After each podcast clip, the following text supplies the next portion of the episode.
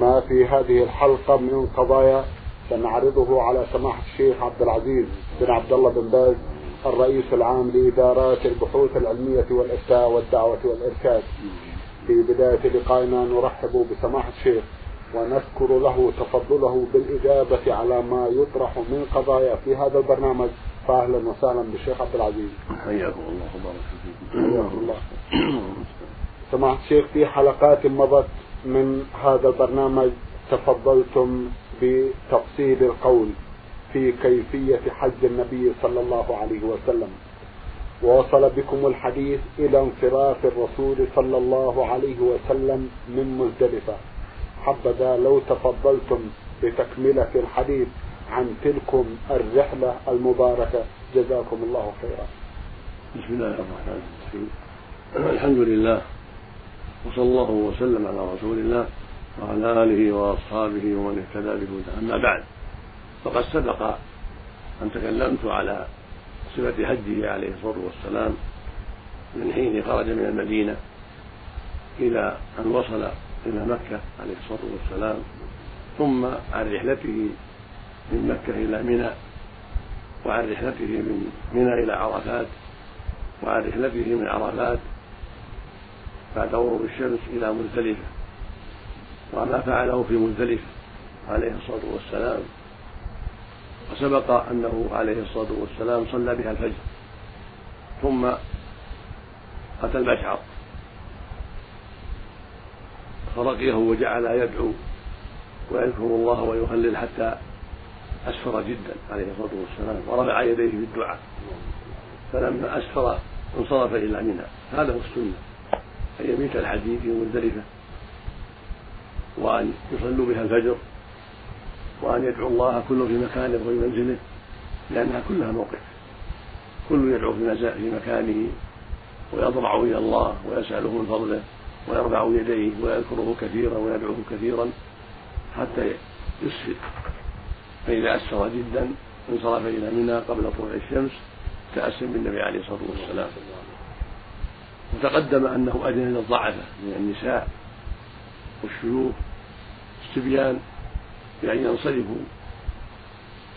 إلى منى في الليل قبل حضرة الناس. هذا هو الذي ينبغي للضعفاء أن ينصرفوا حتى يخففوا عن الناس وحتى يسلموا هم أيضا من حضرة الناس.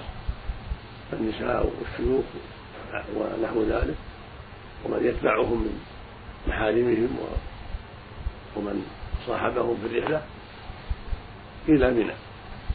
النصف الأخير من ليلة مزدلفة. فإذا وصلوا إلى منى باتوا بها بقية الليل وإن رموا الجمرة فلا بأس. رموها في آخر الليل فلا بأس. وقد ثبت عن أم سلمة رضي الله عنها أنها رمت الجمرة في آخر الليل وثبت عن أسماء بنت أبي بكر ما يدل على ذلك. وهذا الرسول صلى الله عليه وسلم أذن للضعن وهن النساء في ذلك. فإذا رمينا ومن معهم في آخر الليل كفى ذلك. وإن أخروا ورموا بعد ارتفاع الشمس فلا بأس. ولكن الأرفق ولكن الأرفق بهم ولمن معهم أن يرموا في آخر الليل إذا وصلوا منى. هذا هو الأرفق بهم ثم يرجعون إلى منازلهم. كل يرجع إلى منزله. في منى للإقامة بها لذبح الهدايا ورمي الجمار في الأيام القادمة وغير ذلك من شؤون الحج. أما هو صلى الله عليه وسلم فقد انتظر حتى صلى الفجر ودعا ربه بعد الصلاة وذكره ورفع يديه.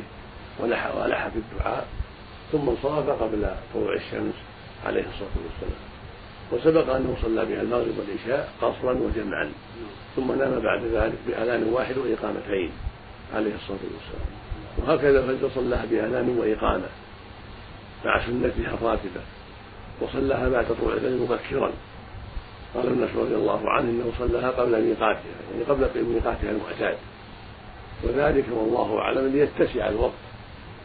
للدعاء والذكر بعد صلاة الفجر.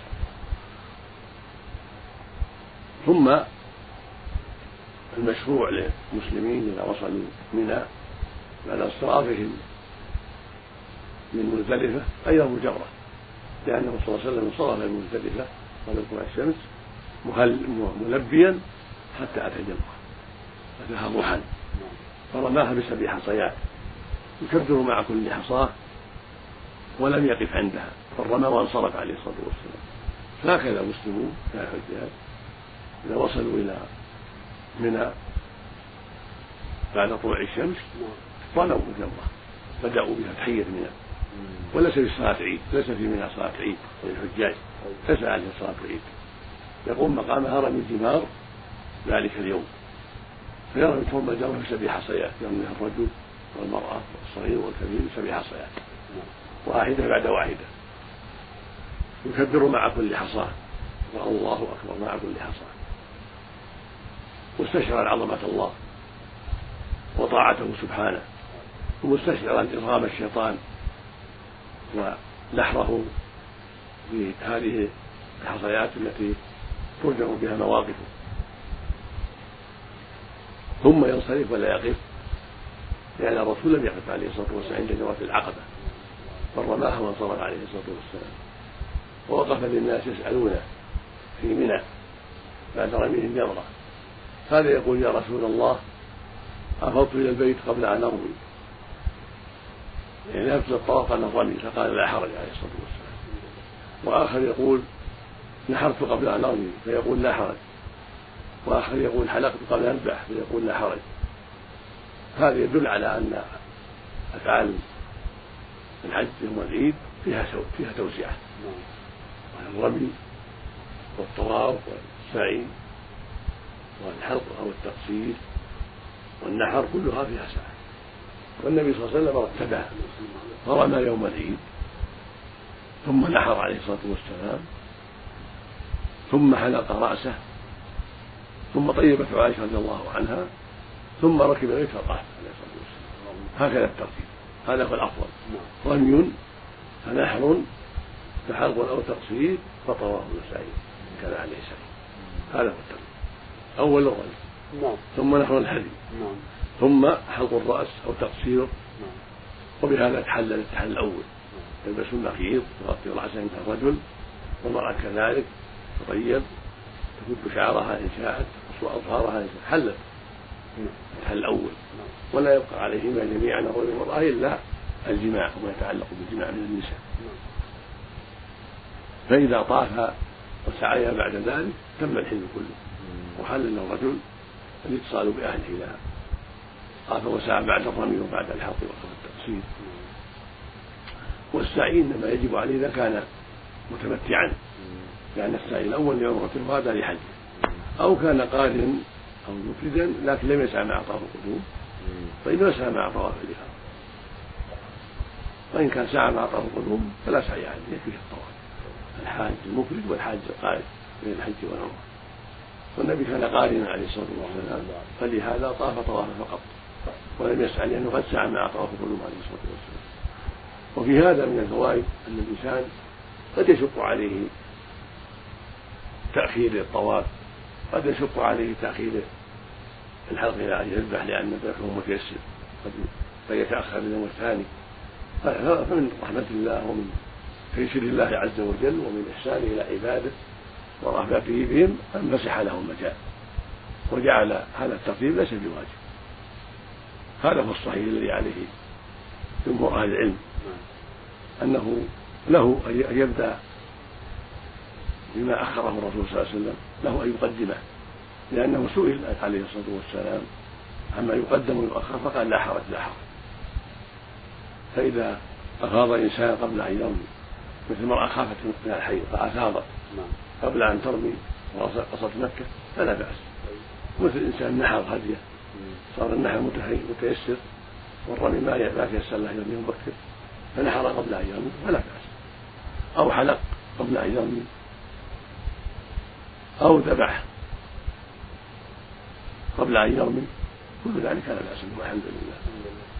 فالحاصل أن الترتيب ليس بواجب ولكنه أفضل يرمي ثم ينحر ثم يرمي ثم يحلق ويقصر ويتحل التحل الأول يلبس النقيض ويغطي رأسه ثم يطوف يذهب إلى البيت ويطوف ويسعى هذا هو التقييد والمشروع لكن النحل لمن كان متمتعا أو قادما أو قادما بس. أما الحاج المفرد فليس عليه شيء. إلا إذا طوع نعم. فمن قدم بعضها على بعض أيوة. فلا حرج عليه في ذلك. كما فعله المصطفى صلى الله عليه وسلم وكما أذن للناس عليه الصلاة والسلام في ذلك. ثم بعد ذلك لما رمى الجمرة عليه الصلاة والسلام ونحر هديه وحلق رأسه طيبته عائشة ثم ركب البيت فطاف عليه الصلاة والسلام. وصلى مكة الظهر عليه الصلاة والسلام. ثم عاد من مكة فصلى بالناس الموجودين ينتظرونه صلى بهم الظهر في منى. وصلاها مرتين الأولى في مكة وهي الفريضة والثانية في منى لمن بقي ينتظره وهي نافلة له عليه الصلاة والسلام. وبهذا يستدل على صحة صلاة المفترض خلف المتنفل كما كان معاذ يصلي بأصحابه متنفلا ويصلي مع النبي فريضته العشاء عليه الصلاة والسلام. يصلي العشاء مع النبي صلى الله عليه وسلم فرضه ثم يذهب ويصلي بأصحابه. فريضتهم وهي له نافلة كل هذا جائز بحمد الله. ثم أقام النبي صلى الله عليه وسلم في منى. الحادي عشر الثاني عشر والثاني عشر. يرمي بعد الزوال بالإمارة الثلاث. كل جمرة منها بسبع حصيات واحدة بعد واحدة. ويكبر مع كل حصى. ويجعل الجمرة الأولى هي لمسجد الخير يضع عن يساره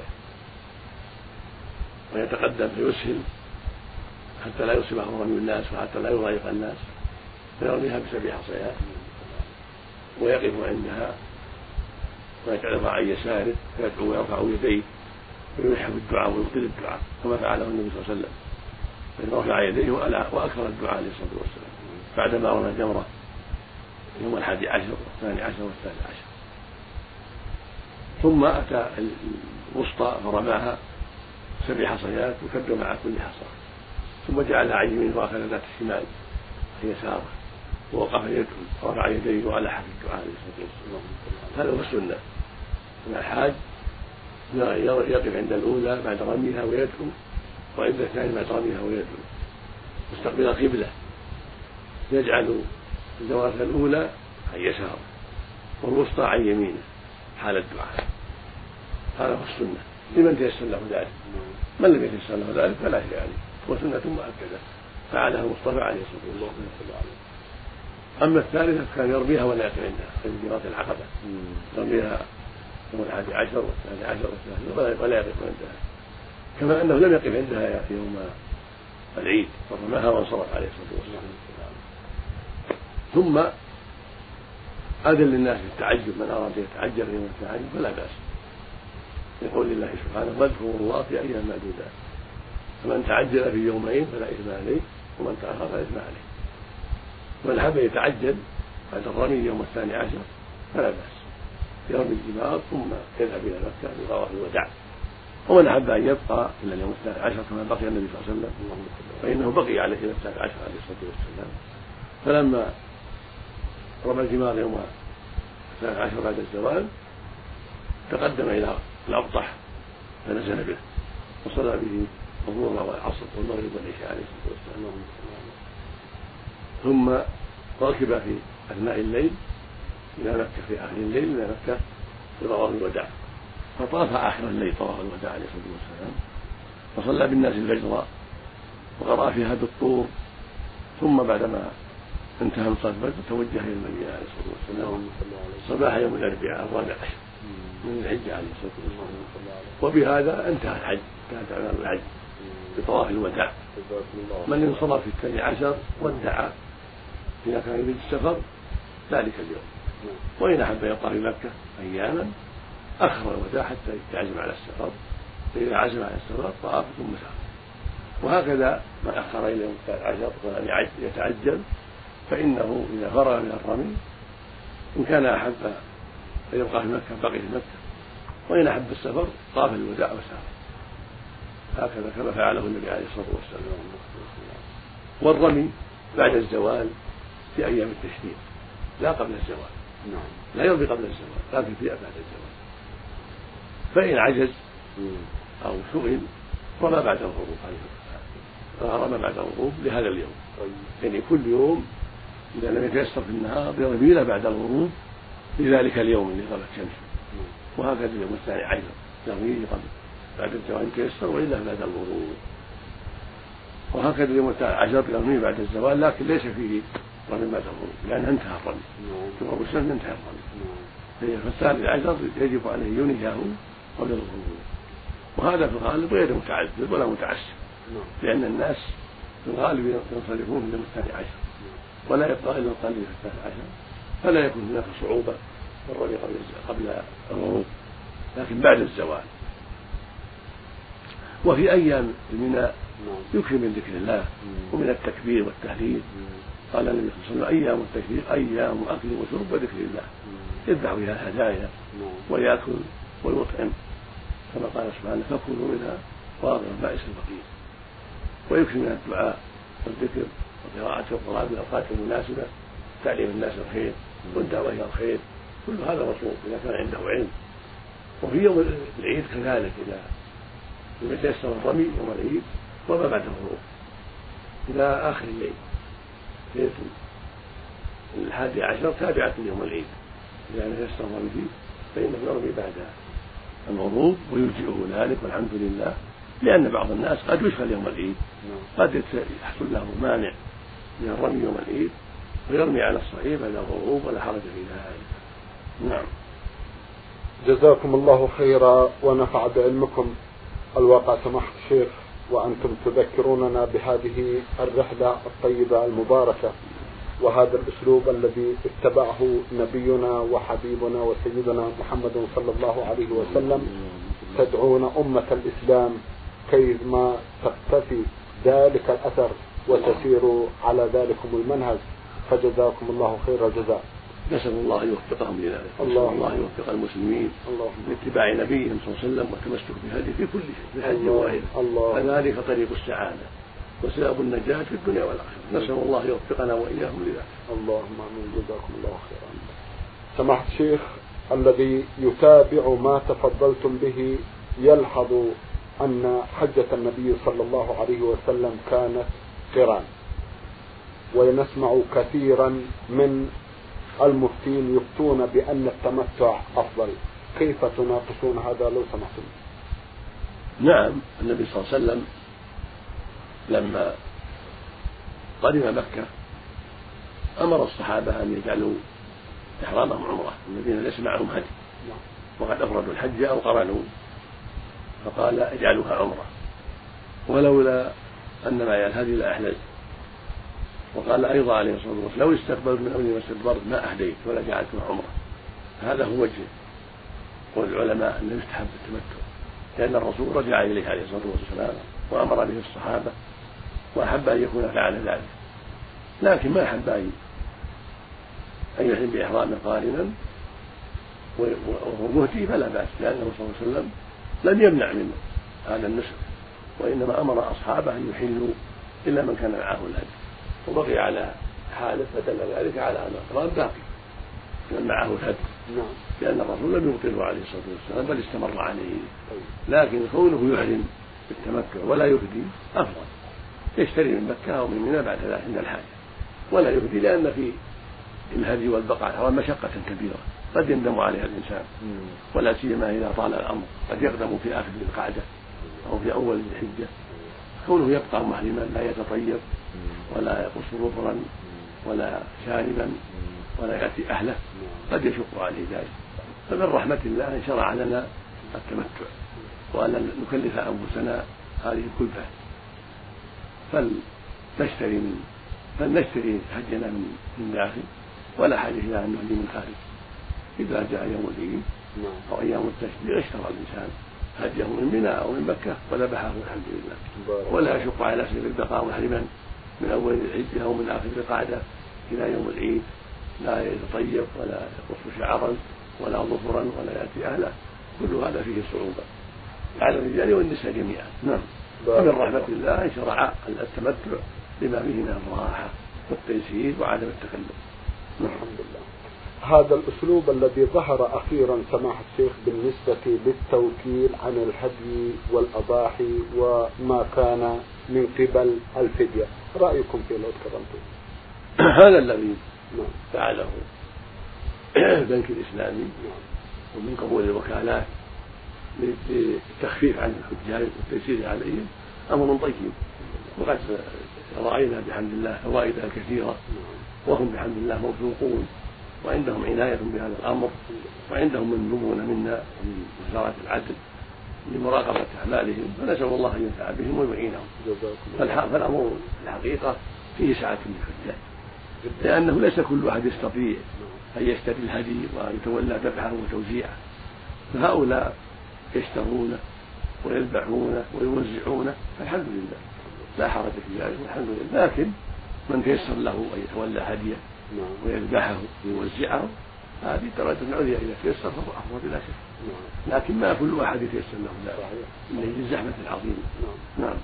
ثم إن الهدي و... أو الفدية قد تذهب سدى ولا يستفاد منها كما ينبغي؟ قد كذلك قد يكون يذبحها ويتركها. نعم. ما عنده عناية بها. هؤلاء يعتنون بها ويوزعون في الداخل وفي الخارج. يحصلون من المنفعة العظيمة الواسعة. الحمد لله. جزاكم الله خيرا. هناك بعض الأسئلة سماحة الشيخ أرجو أيضا أن تتفضلوا بالإجابة عليها حول الحي. ما هو الأولى للمرأة؟ أن توكل من يرمي عنها في النهار إذا كانت لا تستطيع الرمي أو أن ترمي ليلا بنفسها. الذي يظهر والله أعلم أن توكيلها أولى لأن وقوع الرمي في النهار أفضل بكل حال. ولأن قد يحصل بعض الزحام في الليل إذا تعالم الناس وأعتادوا الرمي في الليل قد يصعب الأمر أيضا. فتوكيلها حتى تؤدي العبادة في وقتها الأفضل اولى إن شاء الله. لكونها مثلا عاجزة ما تستطيع الدخول مع الناس في الرمي أو لكونها حب لا تخشى على حملها أو لأسباب أخرى. نعم. توكيلها اولى نعم. جزاكم الله خيرا.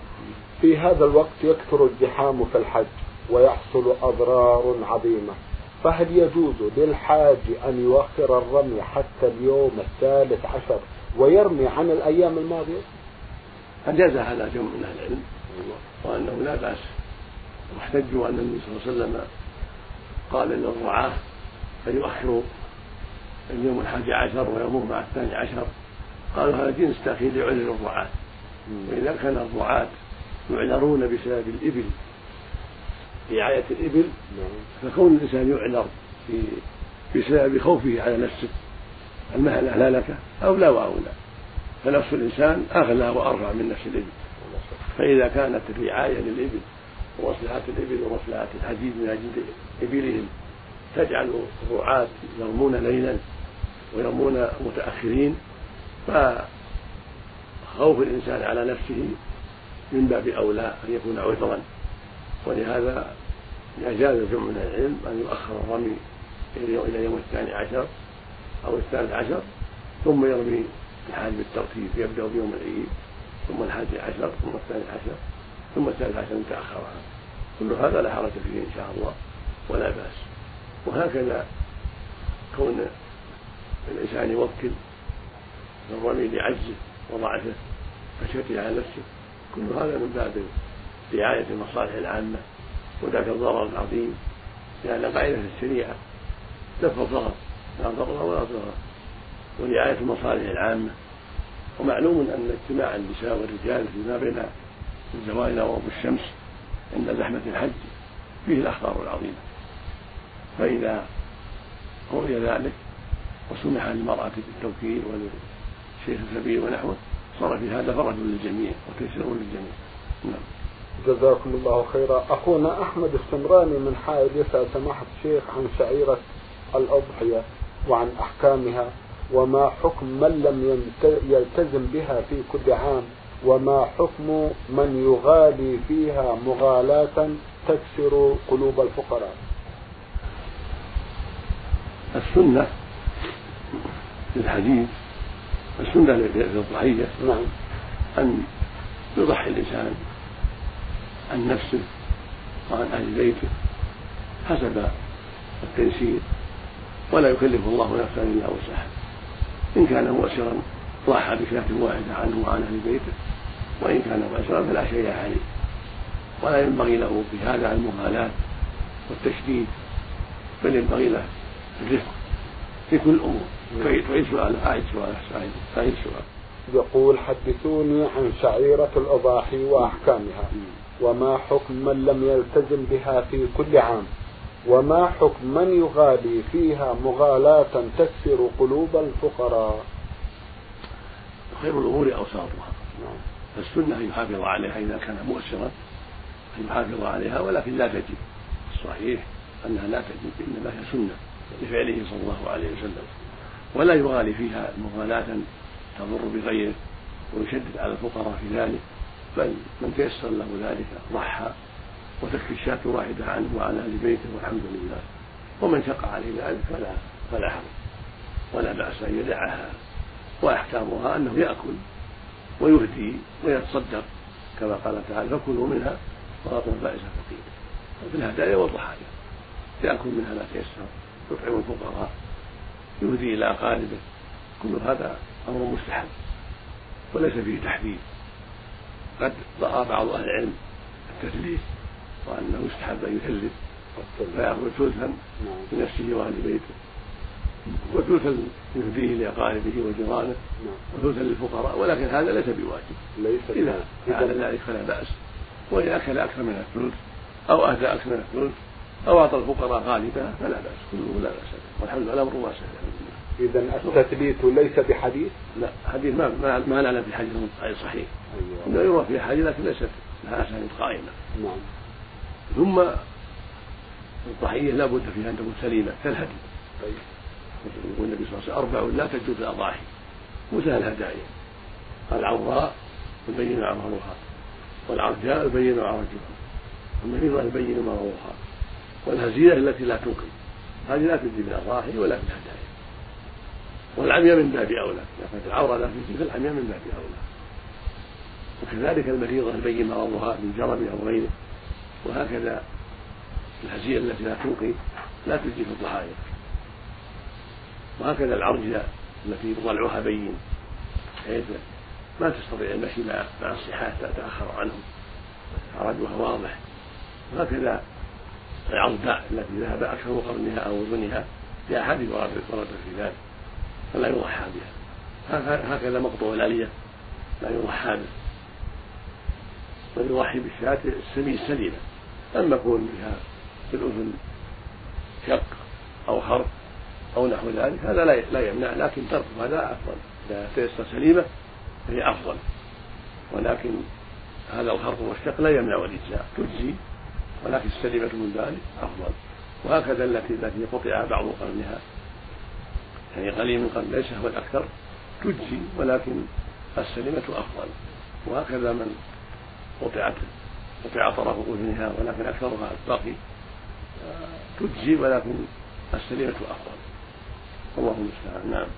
جزاكم الله خيرا. سمحت شيخ في ختام هذا اللقاء أتوجه لكم بالشكر الجزيل بعد شكر الله سبحانه وتعالى على تفضلكم بالإجابة على قضايا هذه الحلقة.